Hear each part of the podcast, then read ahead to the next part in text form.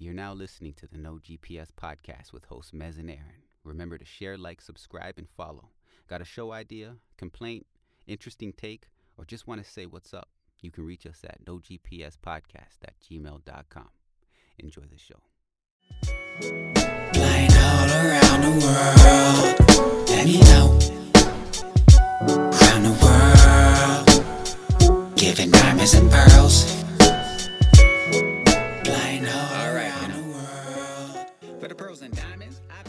Hey, what's up? We're back again for episode 11, I believe. It might be 12. Mez, it's starting to get up there. I'm here with my co host, Mez. My name is Aharon, and we're doing something a bit different today. Mez, would you like to introduce the podcast for us? Yeah, sure. How, what's up? Uh, today we got a book.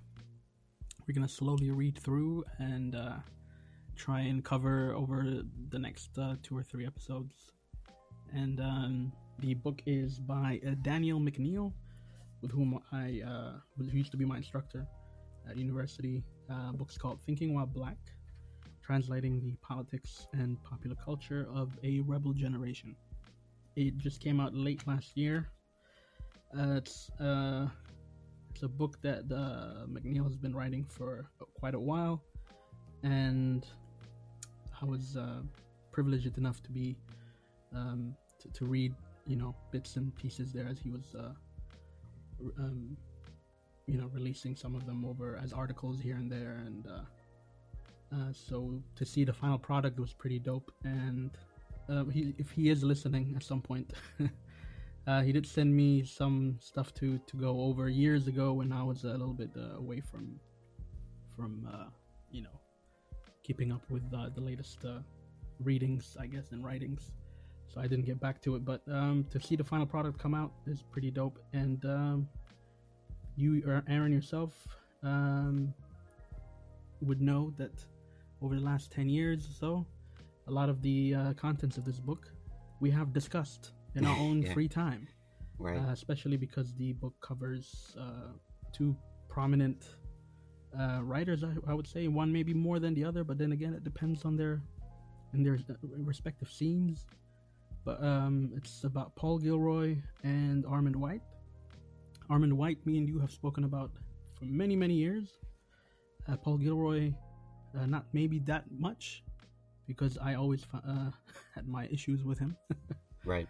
Um, but yeah, it's to finally see a book come out that uh, has these two very, very different, I guess, generational cohorts, uh, bringing them into conversation and uh, thinking through uh, a generation of, uh, you know, what Daniel McNeil calls uh, a rebel generation. Reb- rebel generation was soul, I guess. Um, it's pretty interesting. I mean, we've, um, we've, me and you have spoken about how it's always uh, cool to bring two things that have nothing to do with each other in, in into contact. Um, because you know, there's once you break things down and deconstruct like the language of things, all of a sudden things that didn't make didn't seem so connected seem uh, to actually do have something uh, in common. So Mhm. uh, that's uh, what we're gonna do today. We're gonna cover the first couple of chapters and then uh, go from there. Right, right, right. So we're, we're covering the intro and the first two chapters, I believe, of the book, going up to page 30. It's uh, 43, yeah. Right, right, right. Yeah, so these these are two thinkers who normally wouldn't be put together, but I think that that's exactly the genius of Daniel McNeil, in a sense, kind of learning from uh, both Armond and Gilroy, who like to take things out of their context and show the the desperate connections, but the connections, nevertheless, between those two thinkers, those, those two ideas, those two products, cultural products. And so I- I thought that was pretty genius of Daniel McNeil to do that, to bring these two thinkers, uh, one from, of course, England, uh, Paul Gilroy, and then the other, Armond White from America. I was introduced to all of these thinkers, uh, including Daniel McNeil, uh, by you. And obviously, we, we, we delved deeper into Armond White, then Gilroy, but reading some stuff over the years, um, uh, but not, not that intensively has been you know a very enriching experience just reading this book now and and I think McNeil really has a handle on these two thinkers and what they mean to you know uh, the community of black intellectuals. That both of these seemingly are as different as they are. They're both outsiders, they're both outliers, and they love to flout convention. And so they have that, as Daniel McNeil would say, a do it for yourself punk ethos. So that, that those are the points of connectivity between them, and they're great disruptors. So uh, I'm excited to read the book. I'm excited to talk about this. And for sure, it seems like very fitting for these times because we're putting two thinkers together who, uh, from the um, looking at it from the outset, would have great disagreements. But that's all the more reason why you would put these two together to have a discussion and to show a level of democratic democratic sensibility and a level of political and cultural maturity and to get out of the echo chambers and to find new ideas uh, and new thoughts and th- those strands in those conversations that are sometimes hard to have.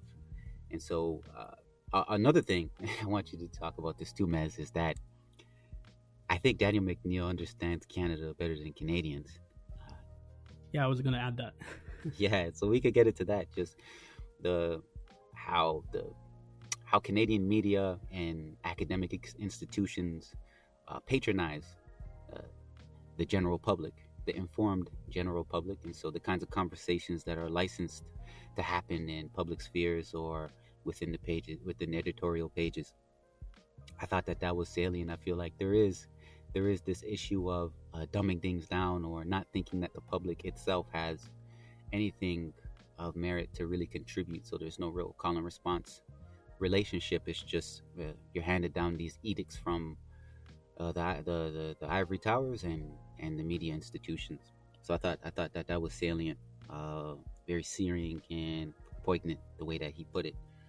So yeah, that was gonna that's gonna be my other point in the introduction is that it's uh, probably important to note that both listeners, readers, and uh, the writer himself, um, McNeil, would probably appreciate that this podcast is an is uh, you know on either side of the Atlantic, one in Canada, uh, one host in Canada and the other in London, talking about the dynamic of the Black Atlantic uh, itself. So um, that's probably uh, that's probably also relevant.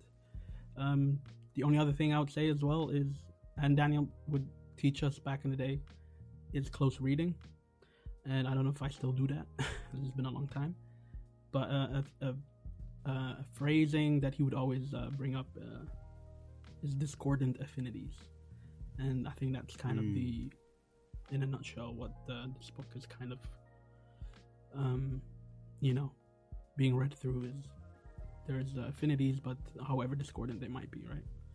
And right. Uh, that's kind of also the the, the hopeful hopefulness of um, cross cultural uh, discourse uh, that doesn't succumb to difference, but uh, seeks to meet it. You know, reach out. So um, yeah, I mean that's. Uh, you want to jump into it? Yeah, let's jump into it. Let's jump right. all the uh, way in. Hmm. So just generally as uh, as an introduction, when I first walked into uh, Daniel's class, uh, it was media and cultural studies. This was this was 2009, and first time I came across people like Paul Gilroy and Stuart Hall. I was I was literally just I was less wait maybe a year into my you know uh, time living here in England, mm-hmm. and all these people were really far away from me. like, you know, like I couldn't understand uh, who they were, what their context was. Also, the context being in, the, in you know independent critical study and at the university level, which was also new to me, even though I went to university in Asmara years before that, was separate. my ideas of blackness were all imported, even though I wasn't consciously, I wasn't conscious of it. Um, so the idea of a, uh, of a of a dynamic kind of network of blackness uh, uh, or meanings and signifiers of blackness that existed within the Atlantic, up and down. I was I, I wasn't ready for that idea. So I remember just not just me, the whole class kind of thinking, you know, being introduced to Paul Gilroy and thinking, uh, why? Why this guy? you know? what what makes this guy so special? He seems pretty boring. Um, now now you know fast forward i kind of understand a lot of the, uh, the context a little bit more and um, um, i've made my own mind up of course about paul gilroy um, what i get out of him and what i can't what i know i can't get out of him i've met a lot of you know black british folks in these uh, intervening 15 years and uh, what they think of him whether they knew of him or not. A lot of the history that daniel goes over in the uh, in the Black and British chapter that basically goes over um, Paul Gilroy's, you know, life from, you know, being born in in the fifties and growing up in the Enoch Powell kind of years, um, the days of you know, soul, punk, and rock and roll uh, festivals, the days of you know the first black football player to play for such and such professional team. And um, that whole kind of uh, history, I kind of got gotten to understand a little bit more from actual people, you know, speaking to them, been there or who who um, who had parents who, who went through the you know through those generations. And um uh what I've always I, mean, I guess I can say about Paul Gilroy is he always struck me as someone who had nothing politically to say to me, but whose uh, critiques um, about culture, about the meaning of uh, certain words, certain terms, at the individual level, always made me have to take pause and then kind of rethink things. Um, that's why my favorite part of this uh, chapter is really the end part, the part that um, kind of singles um, uh, that talks about the uh, the days of him being kind of singled out as a heretic by different people, mind you. He obviously wrote to a, you know to the left of people like Raymond Williams and E.P. Thompson and uh, cr- critiqued them in you know in familiar ways the way we do now and how the left the, the white left actually has a lot of things in common with the very white right that it you know purports to be uh, resisting or battling against. Whereas there were people to the left of Paul Gilroy uh, whether Asian, black, or just politically black, who reminded him of his uh, shortcomings when uh, when he seemed to drift a little bit away from the people. And fall, I think, a little bit too deep into his own. Uh, what, what should I call it? Uh, daydreams. yeah, I want to start with this bit here on page sixteen.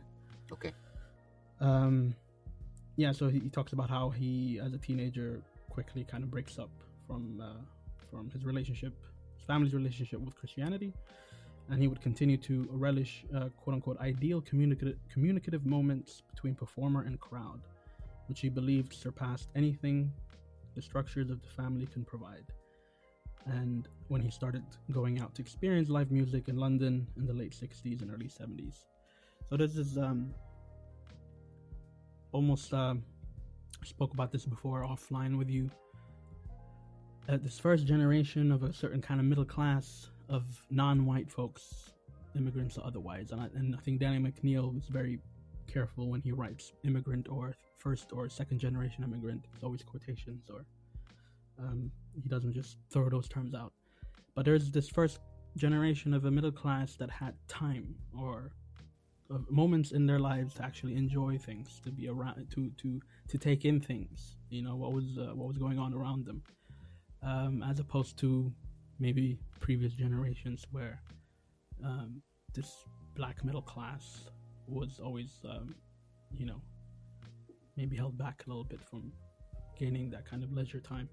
Um, so that's I, I think what haunts my relationship to Paul Gilroy for the rest of for the rest of the my time here, even because there seems to be someone who has his eyes in the in the clouds, even though he has a lot of pertinent things to say. Yeah, I I also do think that his approach is deliberately it's smart in the sense that he understood you needed more than just the dialectics of like analyzing material reality. You needed more than that analysis that dialectical analysis to reach and touch the working class or the lower the lower middle uh, class, right? And so that's why he taps into the rich cultural productions of the Black Atlantic, right? I think that they say, I think, I think it's said in the book that, you know, the great, the two great inventions, artistic inventions, cultural inventions of the 20th century is film, of which Armond White is a film critic, and black music, of which both Gilroy and Armond White are, are very, very, very much involved in critique and um, just being inconsensed in that world. So I, I understand why it's they're competing right with the right. So how do how do we win the hearts and minds? And I think what they find out later, or the as McNeil shows, the issue with the Gilroy's uh, approach coming from the the staunch Marxists is that you know people are not really jumping on our side. They they they, they they're both for the National Front, you know, a racist right wing organization, and with us, uh, you know, socialists and Marxists on this side. So this is this has no real material or real uh, symbolic weight. And so yeah, obviously that that was the critique level that Gilroy by so many people. I mean, he had issues with. He was a man on an island by himself, right? It's the Afrocentrics were coming after him on his analysis of race and his critique on you know these these black revivalist sensibilities coming from you know the Nation of Islam, from the from the Rastafari movement, and so he you know he was in battle against them because he was very outspoken. And then the Marxists are coming at him, and then of course the right wing, right? So he he's kind of like Armond in the sense that they don't really have any friends. Uh, and they they've been they they they're they're outsiders in the black public intellectual realm, uh, which is which is fascinatingly interesting. I think also too for Gilroy, what's an interesting point of difference between him and Armond White is that Armond, of course, believes that you know black consciousness involves God and the family, and of course, Gilroy is is is, is not religious. He's not Christian as Armond White is, and he believes that freedom or liberation can only happen in the public sphere. So that's where this kind of difference is. But I can understand this all these this rich cultural production coming out in the 60s and 70s when you know Gilroy started to go out to concerts, go out to different events. He goes to see Bob Marley, he goes to see Curtis Mayfield, and you know that song "Darker Than Blue" really becomes an anthem for him uh, and an appeal to humanism, right? And I think that's also the connection between Armond and Gilroy, right? Uh, you could talk about this probably in uh, in more depth and detail, Mez, but they, they both see themselves as humanists, and that that's what kind of makes them kind of old, old symbols of, of how we it's almost kind of naive to a lot of people now who are really disaffected with all that stuff and disenchanted with all of that humanist talk and of course we've had different interventions theoretical interventions in the last 10 to 20 years that have really questioned humanism and thrown it to the wayside so both of these these guys, as they point out in the book, can be interpreted by a lot of people as being, you know, these old cranks who, uh, you know, are curmudgeon. So yeah, like Mez, they, they hold on to this humanist idea, and for even for Gilroy, he's kind of he's went past even the idea of the Black Atlantic as an identifier. He views like humanism through a planetary type of humanism, and it's it's kind of global implications. Whereas Armond is on the other side, right? He's he's he's he's as American as as apple pie.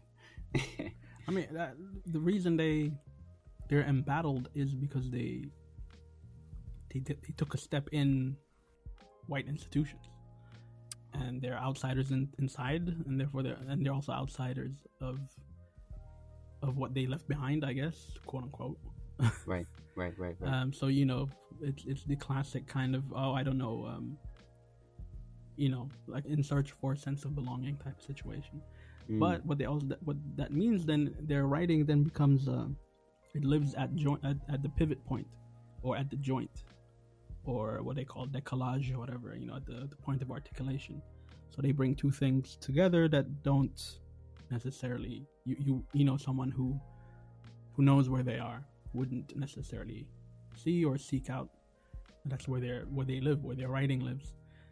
Um, and what they also both have in common is um, that word "common." They're, they, they're searching for some kind of common ground, Right. whatever that that might be. So they always resisted. This was in Stuart Hall's work. This is in Paul Gilroy's work. They resisted any kind of uh, factionalism, especially based on stuff something that at that in that generation at that point was seen strictly through some kind of scientific or biological interpretation of race, uh, Mhm. that, which they deemed uh, spurious, and therefore they resisted. Right, especially I mean, especially Gilroy and um, you know, uh, in, the, in the kind of Black British left at the time, the Mhm. um, institute in Birmingham for Cultural Studies um, actually sought to completely redefine blackness as a term, as a signifier, to politicize it in order to, you know, maybe have it uh, cover more than it uh, what it used to cover under racial and racist terms. Right. Uh, and then they both end up in, in their own respect with you know Armond White on one side, Paul Gilroy on the other. Uh, obviously, we're mentioning Armond White a lot here. We haven't really touched on him in the in this part of this section of the book, but they both end up um, espousing a kind of humanism. Um, to each their own. Um, so yeah, that's I guess to really put a pin on it. This is kind of what everything about what, I, what you and I just said points to the um, argument for why you should read these two together. Odd bedfellows, yes, but um, a lot can be uh, taken. You know, a lot of a lot can be learned from hundred percent, hundred percent. Uh, Also, what's interesting to get back to another point is um, that I was uh, talking about earlier is that there's this hip hop ethos, and they probably wouldn't characterize it as that, but would you take something and and put it or or center it or place it outside of its context, right? That's in in essence what a sampler does, right? What a good hip hop producer, a sampler would do, right? The, the the the bomb squads out there, right? The ones who uh, produced the most of Public Enemy's earlier work, produced Ice Cube's first sol- solo album. Uh, great samplers, stuff that you can't do now because of you know the legal ramifications. But a good sampler will take something out of its context, reintroduce it, and then give it a new meaning. And so, what Gilroy and Armond aim to do, and this is according to uh, McNeil, I'll just kind of like read something real quick, is because they've seen black music as the most important popular art forms of the 20th century, they sought to rescue the energy of Motown, the Village Voice, and Jean-Luc uh, Godard from the galleries, the advertising agencies, and the record companies, and use them again to change reality, right? Almost like a, a guerrilla warfighter would do. Is take something out of its context or take something that's being used and then mechanize it in a different way against the institution or the body that is aiming their, their ammo at you, yeah, to speak metaphorically. Right? So I think that that's what's fascinating about them is they tap into the ethos of, you know, the late 20th century with the advent of all of the the innovations in telecommunications and information technology all of a sudden all of these desperate black communities around the world can connect and talk with each other and share with each other. And i think that that's one of the things that gilroy does that is so important i think with the black atlantic is to put all of those people into conversation with each other take them out of their isolation. And i think that historically that makes sense because he says it here. I forget where he says it. Might be saying it in the beginning. I'll get the it was his critique of i believe raymond williams is that like wh- why didn't you get western and non-western voices? Why didn't you analyze them together? Why didn't you theorize with them? Because imperialism connects all of them. So when you're looking at the black atlantic it's that experience of being within the english empire that connects everybody whether you're in america whether you're in canada whether you're in england whether you're you're in the caribbean anglo-speaking uh, nation states right there's there's this this line that connects all of us and we should be in conversation with each other to have a more clear-eyed view of the reality at hand and what we need to do to, to change it and to bring more freedom, more liberation into the fold for our, our minority communities, our communities facing such brutal conditions. So I, I, I do think that that was a, a much needed in, intervention on, on behalf of Gilroy. And I think that those are the, the two things that both him and, and Armond are connected by. They, they hate provincial provincialism, uh, parochialism, and they want to expand and, and open the borders of thought so that we can be in contact and communication with each other and to allow the genius to spill through or over the borders and the lines that nation states draw for themselves. Yeah, although um, on hip hop, uh, he uh, he's not my go-to either. There's a point in uh, page 35 where he says something that you know, you know, I'm I'm tired at this point. I've said this like over and over for, for all my life, where you know hip hop is the only kind of music, only genre of music that gets uh, this distinction, this uh, this division between lyrics and beats hammered into its very uh, core, and so so it gets judged unfairly, I think, by that division more than any other kind of music. So on thirty on page thirty five, he talks about he also expressed concern that the wit and dexterity of lyricists could be drowned out by computerized, synthesized, and programmed drum technology. So you know, I think I believe he's even talking about the message here at this point. I think it's the first time he heard the message, and this Right. was this has always been my problem with it is rap can only be about the message. You know, Right. it's the only music. I mean, obviously they are coming from a, a generation of you know punk rebellion, I guess. There's uh, but even then they were. I, I feel like white rock and roll spaces were more it allowed to um, be creative Be not political. yeah to be create to be creative and to try new things to express new different things it, it, was moving in and out whereas uh, Right. black music was constantly told stay on message stay on message so that i think it even screwed us up for for a little while That's a theoretical drive. That's a theoretical drive, right? To make when you make an art, an art form, only significant when it's political. You close any other possibilities of creative creativity or innovation or new ideas to be sparked. You encircle it, and in that enclosure, there's a certain type of death that happens. So you're absolutely right. It gets a raw deal. It doesn't get read the way that it should be, and it's not treated in a generous way. yeah And I- but that, that so that's one of you know one of the things i'm like i, I can't i can't even speak or think about hip-hop with uh with paul gilroy because for, to him it's the only reason it can be taken seriously is if it's serious.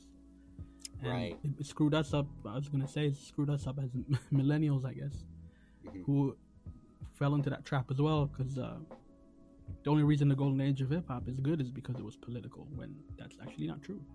It was the golden age because it it had everything you know? Wow. it was all of it. It was it was political and not political and Right, right, right. you know the uh the irony was not just political irony paul it was also just ironic yeah, like think about it. A concert in 1989 or 1990 would feature Public Enemy, Kid 'n Play, NWA, and maybe even what de la and maybe even De La Soul in there, right? You you you mix it up, you mash it up, and that kind of diversity that was there from the outset was so rich. You could get something spiritual and bohemian from De La Soul. You could get something very political and you know politically charged by Public Enemy. You could get something fun from Kid 'n Play, right? Like it's like when you dismiss that richness, things become dead, right?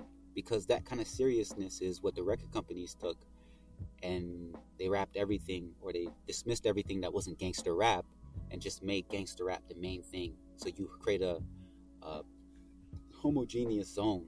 And i think those are the things that people like paul gilroy are always fighting against when you give things one narrative. So then why would you do that to hip-hop right? That's kind of like you're pointing at them for being generic but you're doing the same thing with your analysis of it.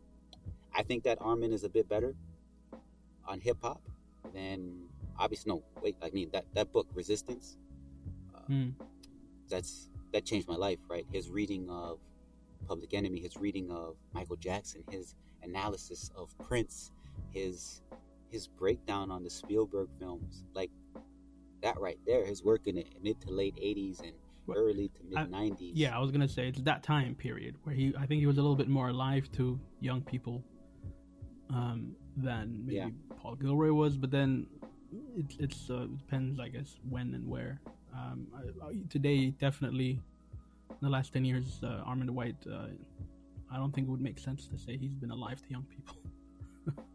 yeah that, that, that's that's an interesting point you make because of course while i was reading this book something funny comes up where uh, i find you mez i find you in the i thought i didn't think i was going to find you but that's so interesting so so daniel mcneil and and armond white and mez did a podcast back in like 2014 2013 i forgot the year but you're cited in there and, and something interesting happens in that talk between you guys would you like to to, to speak about that Mez?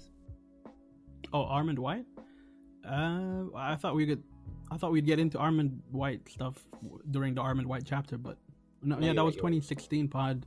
2016? Um, where he mentions that uh, on a pod about decoloniality that imperialism isn't all too bad if we think about it in a different way. You know, what's that Star Wars line? From a Mhm. certain point of view. Right, right, right. So yeah, but I feel like that's a good disagreement to have with somebody, albeit something that really like floored all of us. I remember listening to that and saying, "Yo, what are you saying, Armond?" But at the same time, it's those people that we need to be in conversation with more than ever. I think, like we detailed before, with the loss of the, like, back in the day, the FCC would would make you if you had an extreme opinion about something, you would have to have somebody with the opposite opinion on your show, whether it's a radio show, a, a, TV show, or what have you. So you would be watching shows like Geraldo or whatever, and you, you'd have like David Duke up there, and then like Minister Farrakhan up there, and they'd be talking to each other. So they had to be. These are people with great, great, great disagreements and different ways of seeing the world, but they had to be in conversation with each other, right? I think this was called. Uh, not the Honesty Act, but it's it's evading me. But we talked about it in our episode on music, on hip hop. So that that we have to have those kind of conversations, and I, and I love the way that you and Daniel handled that situation. And I don't still- even remember. I mean, you still kept the conversation going. You didn't, you know, Uh, obviously you questioned it. You said, "Hey, what do you mean by this?" And you, Uh, uh, yeah, I mean, I I, I kind of understand where he's coming from. I mean, I think that was I've, I've told you that Armond White to me is someone who should be read against whoever, whatever administration is in the White House. mm, So there, I think he should be really divided into an a, um, a Reagan uh, era, a Clinton era, Yeah. a, a George W. Bush era, and then the Obama, and Trump era should be read together because I think he's. We'll talk about this later in the in the Armond White Yeah. stuff, but he he suffered from his. He was one of the people who suffered from this whiplash effect from Mhm. Obama to Trump that I don't think um, he's re- recovered from. I wonder what McNeil will make of uh, the latter day Armond White. But um, to get back to Paul Gilroy, though, Yeah. the um, the last part of the chapter is uh, titled "Denounced as a Heretic," right? right, So when he, I think this is when the split happens between a certain middle black middle class of intellectuals hmm and a black, I say, I, I guess you could call it community of protesters, uh, you know, you know, people who have, you know, protest culture, and uh, part, you know, who, who can trace their time in Britain and protesting and being politically active since the Windrush generation, um, who, regardless of what Paul Gilroy or Stuart Hall were up to, we're already in co- conversation and in communication with black, you know, the entire black diaspora under the heading of Pan Africanism, for example, or Garveyism, Afrocentrism, negritude, um, with people, you know, across the Americas and, and in Africa and as well, uh, as well, and um, it's in the 80s when I think I feel once uh, these uh, groups start to emerge or organizations like the uh, what is it the Institute for Race Relations I believe the IRR and I forget what the other one was. But um there's there's all of a sudden these organizations that are either government facing state facing or community and street facing. And if you're a former um, it attracted a certain ambitious middle class that was you know gaining numbers and always wanting funds and out of that you know comes careerism and individualism and so on and so so forth i believe at a certain point in mcneil's book it's uh it's defined as um you know ideological incorporation right? As opposed to um staying off the grid staying pure and staying authentic and with the the public's uh, kind of day-to-day needs in mind. And um, paul gilroy runs right into that right? Um, he speaks about all the local folks all the people on the ground all the time but i think the people i've spoken to he doesn't they don't know who he is you know i mean I've, I've lived in london i've been to hackney i've been to brixton i've been east west north and south um, spoken to people who grew up in Birmingham, um, and so on and so forth. And most of the people who do know of him and find him, inter- you know, useful, are people who were outside of the African Afro Caribbean community, who have felt that like they were, and Right. who who pine for the days of political blackness when people were a little bit more connected, and they they see Paul, Paul Gilroy as someone who brought that, who, who worked hard for that.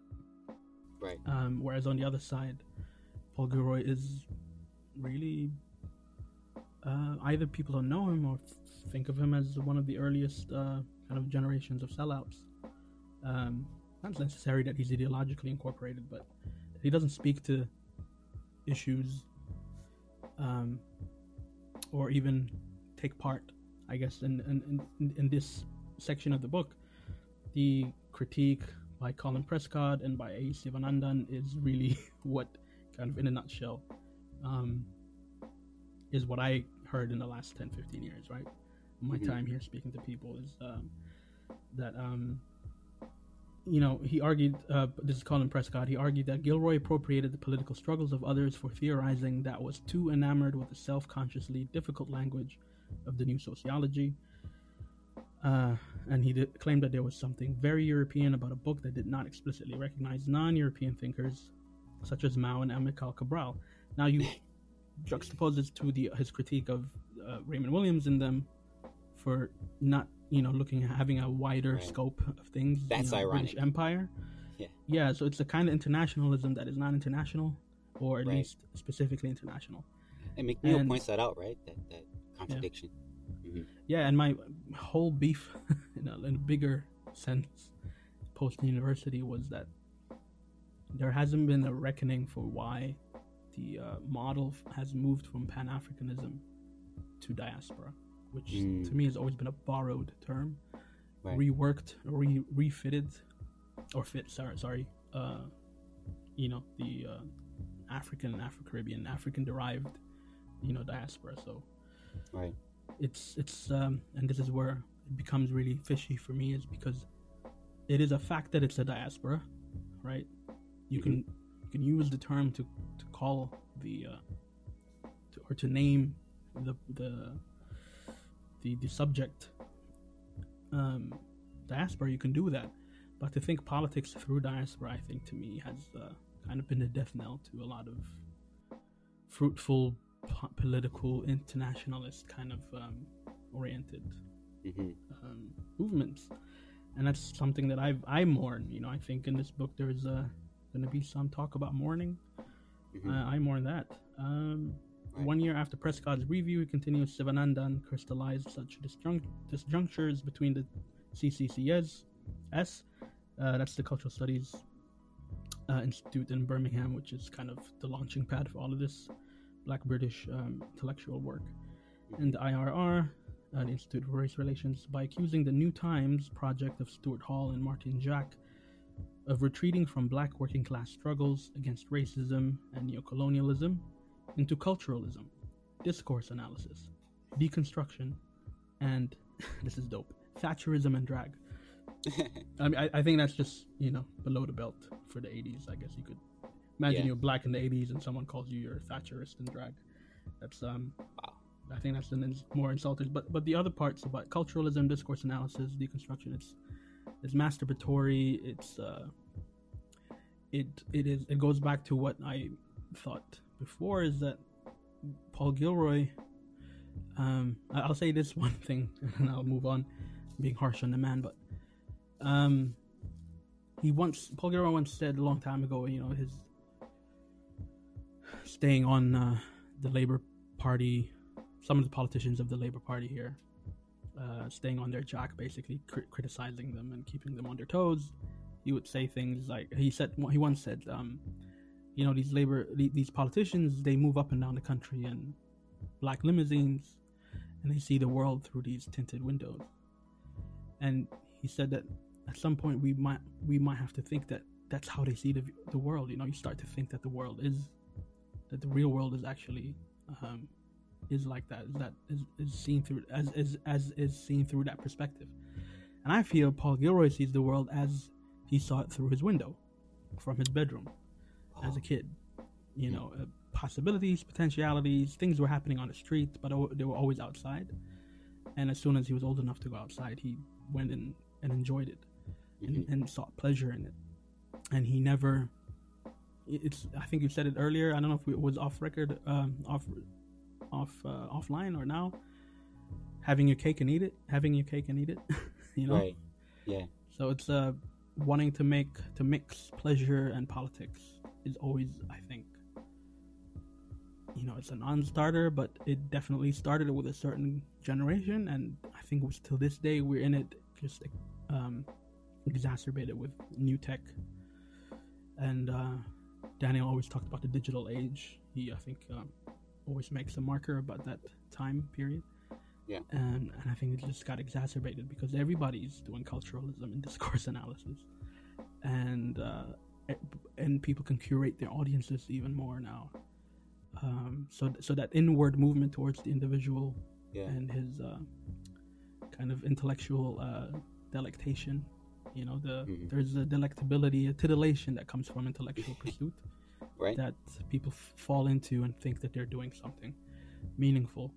Uh, just like I always, co- I always joke, like everybody's got a podcast now, so that's exactly what we're doing now. And I think Yeah. owning that is a little bit is, is the next. Is I think what this generation has on the former one that they understand what they're doing isn't really uh, because uh, the the the bits in the book. I mean, I love the the way he covers all of it. Uh, Daniel does the stuff that he, where he starts to write for emergency and temporary hoarding and all those mag- radical magazines at the time doing journalism and mixing all that up and uh, you know that that time uh, how people were politically informed at the same time as they were polit- um, you know politically entertained I'm sorry uh, culturally entertained Mhm. all that stuff is dope but I think it led to a kind of oversaturation of that way of doing things to now where technology has made it so that we can all do that but Right. we're not anywhere closer to uh, to the things that uh, got us started in the first place, which is Enoch Powell's. Uh, the Enoch Powells of the world are still around, Right. Right. and um, I'll, I'll I'll stop there. I'll, I'll tell you another thing that I don't like about Paul. Okay, okay.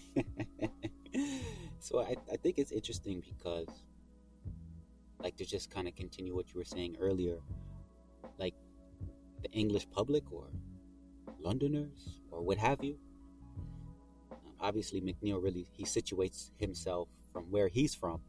Uh, in the book, you clearly understand he's from the north of England, and there's a He's, difference. he's from Liverpool, who are playing right now, actually. So Oh, okay. shout out to them. yeah, shout out to them. he's from Merseyside, actually. I don't, I don't know if he's from Liverpool, Liverpool, but Okay, but I guess that's the that's the major city up there. yeah, So yeah, he situates it. You know, he situates himself. He, he talks about the, the different types of politics of you know southeast England, London, more conservative, and then he talks about the north and how they were, how the narrative right? As as as hooligans and so on and so forth. Uh, the stuff being espoused by the English media back then, especially the, the tabloids. So so that's interesting in a sense because Paul Gilroy was like recently awarded the Holberg Prize, I think in, in 2019. And so what's interesting to me is he's awarded because he's, in a sense, being recognized as one of the preeminent scholars coming out of the UK uh, on race. So to be awarded like that for somebody who's been a maverick, somebody who's been an outlier, an outsider, feeling like they've been, in a sense, blacklisted. To, to be given those awards now is interesting insofar as I think that Gilroy, as as well as Stuart Hall and, and the rest of them, they were doing stuff back in the day that was getting them criticized, right? But I think Mhm. I think they were tapping into something that was ingenious in the sense that the working class was disappearing. And so, how do you talk to these people who are now being seen as human capital, as capitalists in waiting? How do you talk to them about the things that they're hoarding, the things that they're buying, the things that they're consuming? And it's where we are in the world right now. So I think that they they had their hand on the pulse and they understood where global capital was going in a certain extent. But I also appreciate Gilroy and Armond for, you know, being countercultural and really being critical of, as as Daniel McNeil would say, middle class black race hustlers and eggheads who exploited the hard won victories of the civil rights movement for personal awards, tenure, and prestige. So they both rail against that, and those people who come in just kind of cheaply pick up a paycheck and pay lip service, and that's all they do, right? They're, they're, they're included in their struggle or their voice or their the narratives that they've been espousing have been co-opted. So these guys, they, they, they, they, they're, they're militant in the sense that they're, they're railing against that, and I can appreciate that right? So, in, in the face of all of that, then to get the Holberg Holberg Prize to kind of do the hermeneu- hermeneutical circle and go back to where I started uh, talking from at the beginning of this this point I was trying to make is is kind of ironic, right? To then get the Holberg Prize, which is basically seen as like the Nobel Prize for academics. I think it's a prize bestowed upon by the Norwegian par- Parliament. So it, it, it, it it's it's interesting. Like, what, what do you think about that, Mez? Like they, they have this uh, radical critique of the, the Stanley Crouches and the, the Cornell Wests and all of them. Well, Armond White does.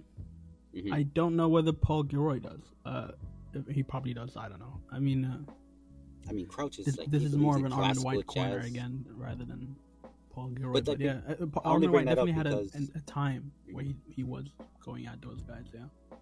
yeah, they were part of the Village Voice. Like, Yeah. and I only bring that up because like the way that Daniel's writing is quite ingenious. That he's putting these two, these two thinkers together and their own, their own positionalities on things, right? So if they're both against the grain, they're both outliers. They're both mavericks.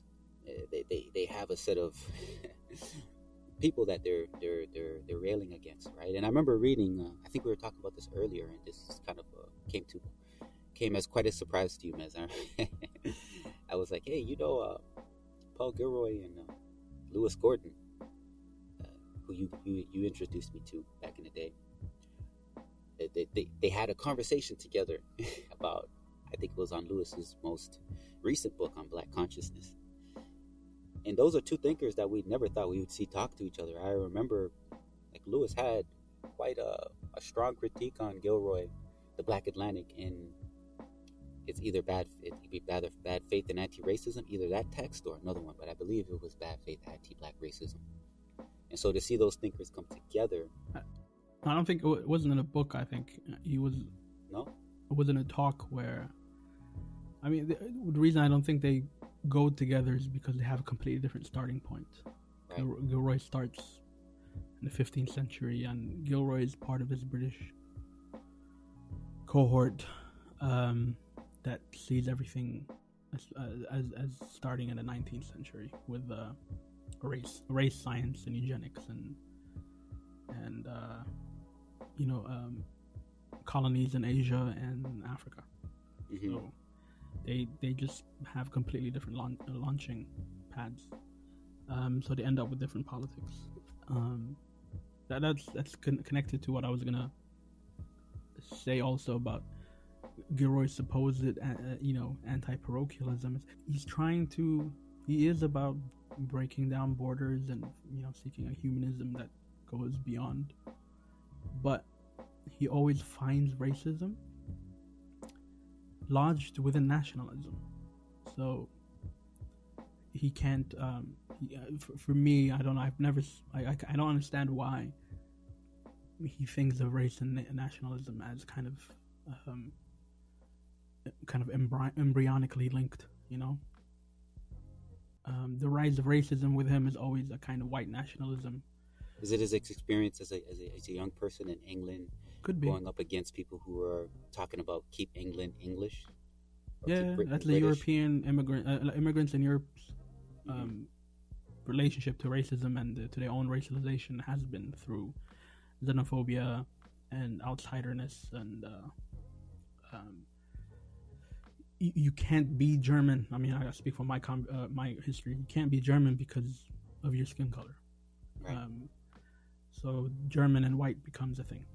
Um, I think in America there's uh, an understanding of the history of how whiteness and Americanness come to comes to comes to be, right? Mhm.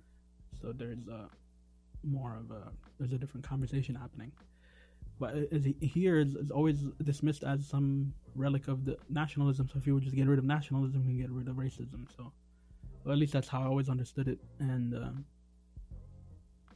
uh, yeah, the, the the other part I was going to continue on from before is because of Black British cultural studies, I guess there is this emphasis on diversity, and uh, there's a chapter in a reader by I think Les Back, who's a soci- sociology professor at Goldsmiths, who um, comes out of you know British kind of sociology of that era as well. There's a chapter called "The Fact of Hybridity." Mm.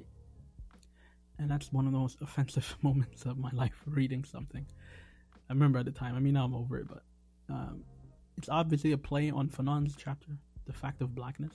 Ah, So it's it's uh, it's almost kind of someone criti- crit- criti- critiquing your truth with a, nif- a different kind of truth, right. but one that offers him a way out, but keeps the first speaker trapped. Right. So Fanon's point about the fact of blackness kind of remains lodged somewhere, whereas Les Back, who's a white guy, hmm can can celebrate hybridity, right? And the dynamism of culture and its irreducibility and its uh, mutability and all this stuff.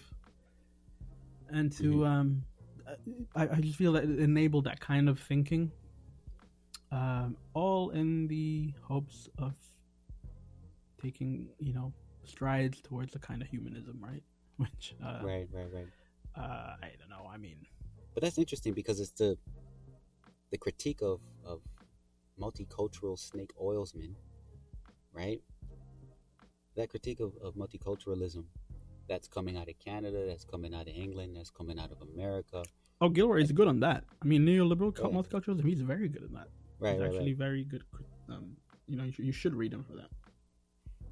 The- but that's the interesting part, right? Is to, to lose yourself in that, but you can only experience experience that type of multiculturalism or hybridity in these metropoles, right? In the, the Londons, the Torontos, the New York Cities, the, the, the Los Angeles, the Colognes, the Stuttgarts, right? The Milans. But that's not where all of the world's populations are situated from. So I think, in a sense, that to, to say that this this has global ramifications and that this is the a political analysis or cultural analysis that should be taken up upon by by the diaspora that might not be in those types of places. Because when we talk about diaspora we're not thinking about we're not thinking about a village in in rural Ghana.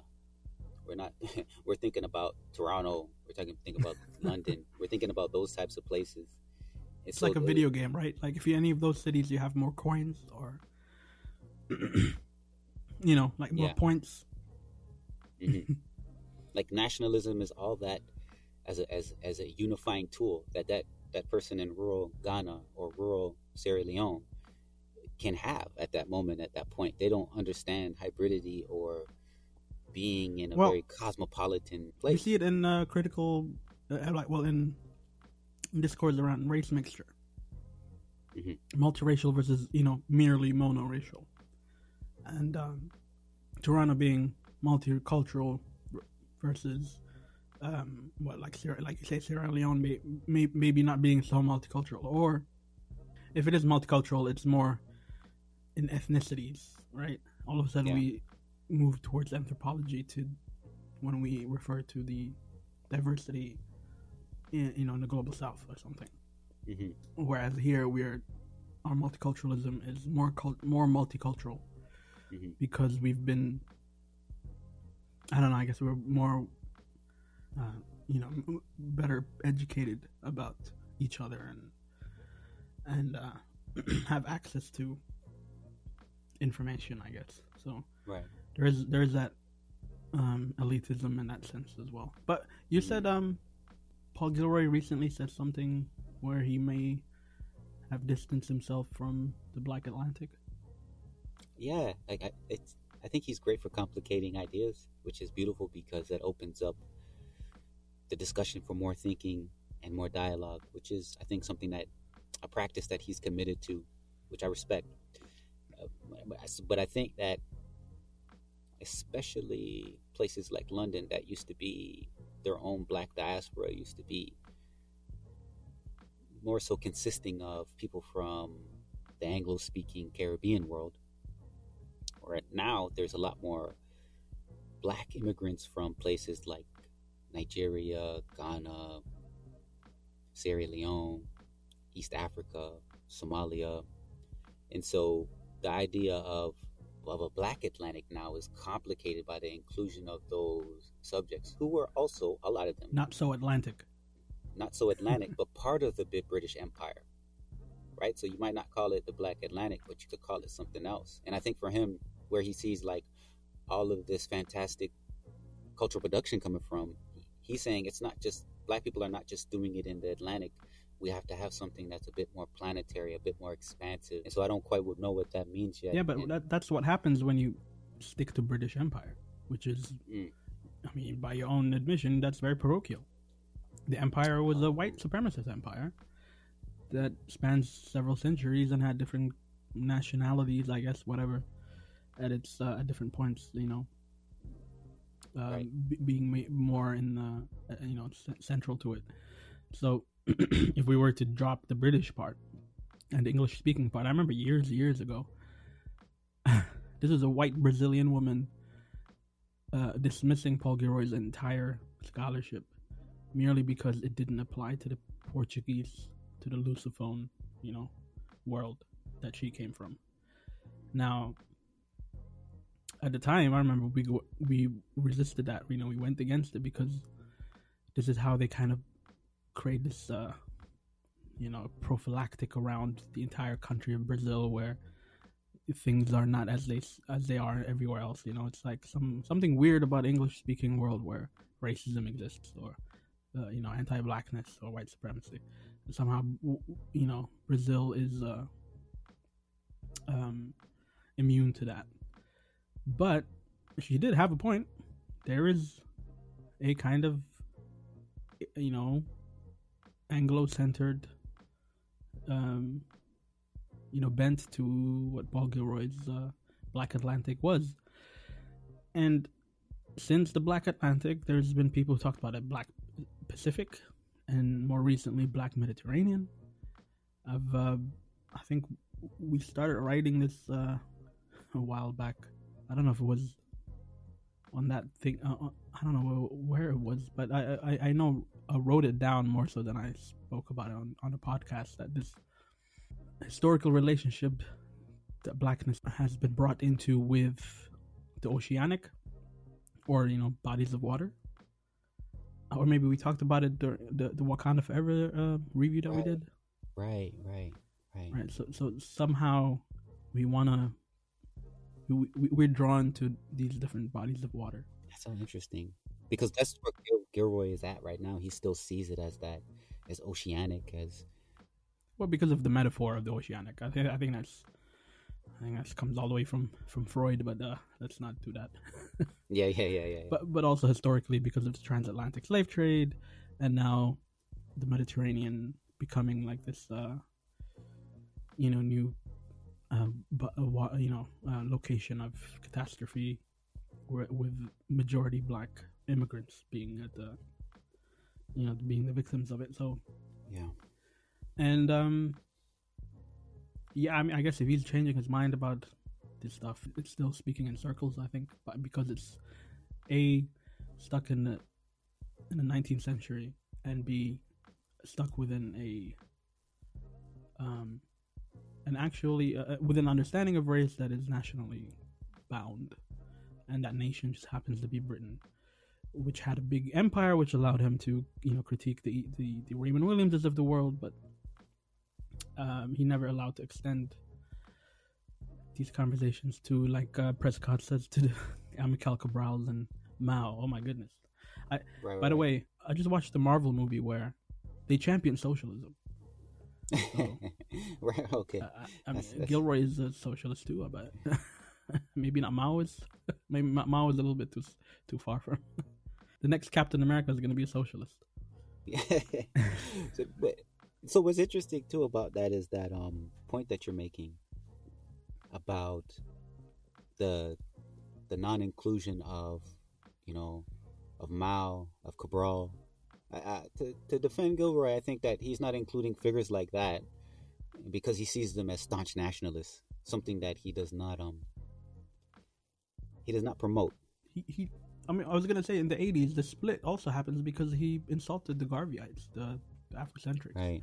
All right. these black bookstores that he you know, champions I guess they, they, they sound good when he writes about them and especially when a white audience reads it. I bet it sounds really nice, but Mhm. those people they don't mess with him because uh, he equated the Garveyites with uh, as uh, with with fascism, called them black fascists. Right. Uh, I think he belittles Malcolm X as well and some other Mhm. stuff. So yeah, it's uh it's an odd one. but yeah, go ahead. Yeah, it sorry. is. It is. It is. I think just gonna wrap it up now. If you have anything else that you want to include for these these first couple of chapters that we were going on, if there's anything that sticks Well, out to you, I, I don't want to just want to see as, be seen as a hater. I do think the idea of roots and roots that he has. I mean, I think Daniel uses it as a title. That was very helpful because the fact of hybridity is a fact, and the fact of diaspora is a fact. The fact of di- diversity, like the, the factuality of the facts that they're talking, the factness of it, I actually Mhm. agree with it from an individual perspective. You know, with a personal history of movement and migration, uh, you know, multi generation and all that. yeah, So a lot of the stuff he talks about diaspora, how it works, and what uh, the, the the logic of why they would want to think. They, they do rethink po- politics, society, and culture through the prism of diaspora. Makes sense. The you know logically speaking, once you reach a certain age and you have seen several cycles, I've always said, uh, you know, in my personal life, the immigrant who thinks he he can return to his roots finds out that his you know his journey back is just another it's just that it's another route R O U T E. Um, that was like my experience in 1999. I went back Yeah. to a place that was told to be a certain way. I went there, obviously. when you went back know, to Toronto, or no to Eritrea, you know, yeah, but you didn't go back. That was your first journey, right? Well, no, first journey, but back in a sense that hey, this is where you're from. You need to go back. You know, my parents telling but me. for you, that was the first journey. That's just what I mean. Mhm. That your first root is is not a return to your roots. It's your first root. Well, that that was the complication, right? I was Right. thinking that this is a, a return to my roots, and so that's where it's like, no, it's actually not. This is I'm an alien here. This is this is you know what I'm saying. My thoughts, my ideas are totally alien, and go back to Toronto, and that was my journey back to my roots. That's what I realized. Right, right, yeah, but but then Yeah. by the time you get back there, Toronto has probably changed a little bit, not you know Yeah. materially necessarily, but now you Mhm. see Toronto with a different set of eyes, right? So, like for example, my mother's generation, they left, so that was their first route, their first step out, Mhm. and when they returned after independence, back to their what they thought was their roots, what they actually arrived at was a country they barely recognized right. you know people spoke differently time you know time and space changes and all you had to hold on to was memories that you constantly reconstruct from from your from your time there as a as a younger person and what's happening now is I think this is where i would like to ask daniel why the quotation marks beyond the fact that he f- believes all immigrants are british Mhm. and it's the notion of britishness that has to expand not the Mhm. it's not on the individual to expand themselves in order to Mm. fit into pre-described idea of britishness right. i would like to ask him that because it is useful to think about what the difference is between a first time immigrant and what the first time immigrant can tell their second generation child about Yeah. about these things you know because you're a step ahead it's not it's not going to be what you think I, I feel for me it was the other way around i could have told my my my mother that the second time around she goes back it's not really a going back it's more like a going forward you know you're constantly Mm. going forward Right. Yes, that is the movement. I think it was Gilroy.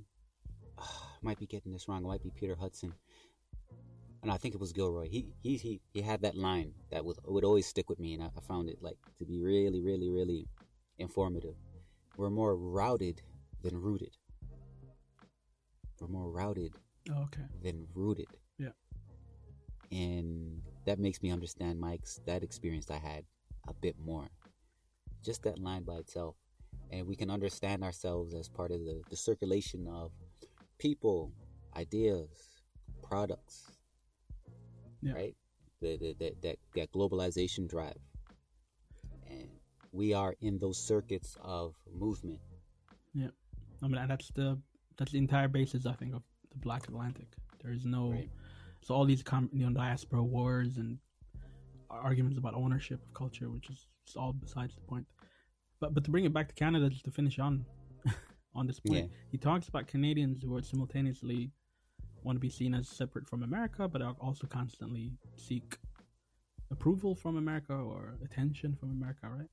Mhm. Um, do you think that um, to think culture through this multi-circuitous, circuitous and dynamic sense uh, is what is um, is why I, I guess a certain ca- Canadian academic um, group has taken to it, like you know, uh, the Black Atlantic idea?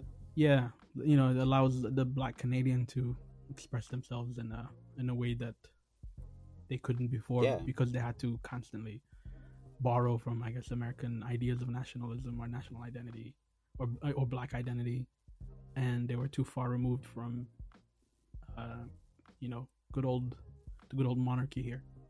Right, right, right. kind of in the middle in that liminal space. Yeah, I think that's absolutely on the ball, right? It's it's feeling provincial, being in a place that's to the north of a global superpower, the number one global superpower in the world after World World War II.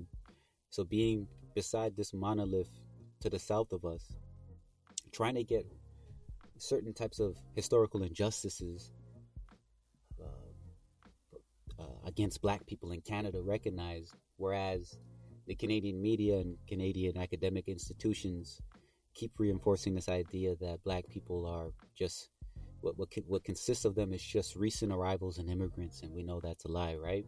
And we know that's a lie because we have like like if you if you know Toronto, like right at the center uh, of the city is a, a station called uh, Dundas Station, and Dundas was uh, a man, I believe, was a slave owner, and so they're going to be changing that name up soon, right? So that tells you how close it is, at, right at the center of the financial district, right there, is the name of a, a, a slaveholder. So that that's that kind of disavowal by the Canadian public, uh, the white Canadian public, and that admission uh, to that actual fact of hey, this man was a slave owner, kind of proves the point that black academics have been trying to make for a while. And the, the idea of the black Atlantic enables them to get past that provinciality and that, that sense of being second fiddle to the Americans and the African American intellectuals. And it enables them to have, I think it was the best thing that they had.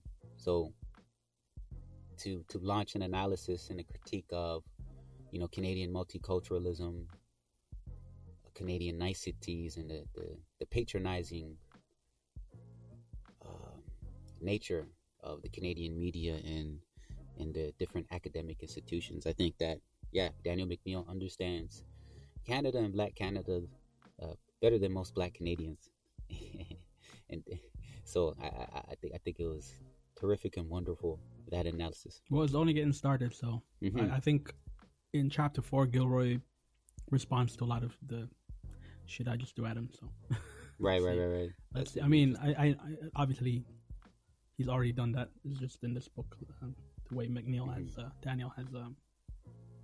By the way, have you noticed you call Armond White Armond? I call Daniel Daniel. you call Daniel McNeil, and you call Gilroy Gilroy. And when I want to belittle Paul Gilroy, I call him Paul. so we got to get this right. So um, you know. Well, I, I, I, don't know. I'm just, I'm just, I'm just joking, man. It's, just, it's not important. How does Daniel want to be? Daniel McNeil want to be re- referred to? How well, does, I wouldn't know. We'd have should, to ask him. Yeah, we got. Is it is it Prof, Professor McNeil, Professor Daniel McNeil, Professor Paul Gilroy? You know, I would be respectful. Yeah, that's the that's the Black Mediterranean in you.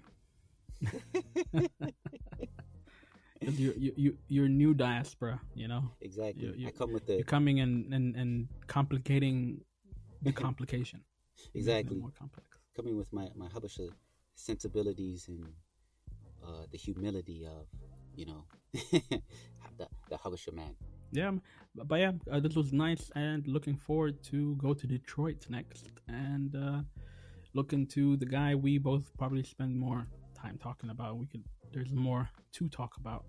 For sure. I if, if I think if it wasn't for Daniel, I'd be the considered the prime Armond Whitest.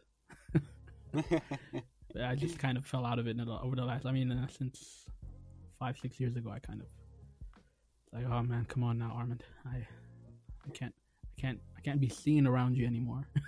you know? Yeah, those that Resistance Years book was just so. Well, that's eighty four to ninety four, so that's yeah, that's you know, good old Marxist days. that that stuff. Viva I still Revolution. read all his I still read most of his reviews, most of his, his writing. He has he has a lot of insight still, so you can disagree with somebody and, and still still read them. I would say his best years were the uh what they call it, the New York press days from the first decade of this century. So uh, in oh, my right. in my categorization, the Bush years. That's the best right. stuff I've read because uh, that's uh, that's really reading against the grain or, or writing mm-hmm. against the mm-hmm. grain in this case. Yeah, like his article on Jay Z and, and Diddy uh, regenerating or degenerating hip hop for me was just perfect. The way he read Jay Z's 99 Problems video and Diddy's, P. Diddy's um, Raisin in the Sun Broadway play. I thought I thought that was marvelous the way he brought those two things together and talked about the direction hip hop could go and to really do an analysis on its current day renderings and the kind of the, the, the, the direction it was going. He, he, he offered a, an awesome analysis there. Yeah, um, yeah. let's like I say, looking forward to uh, Detroit techno, soul, and uh, libertarianism. Let's go. Yeah, Motown, here we come. All right, so with that, what uh, thank you for giving us a listen. Um, make sure to to share, like and subscribe to this and shoot us an email at nogpspodcast at. Hope we did Mr. Daniel McNeil justice.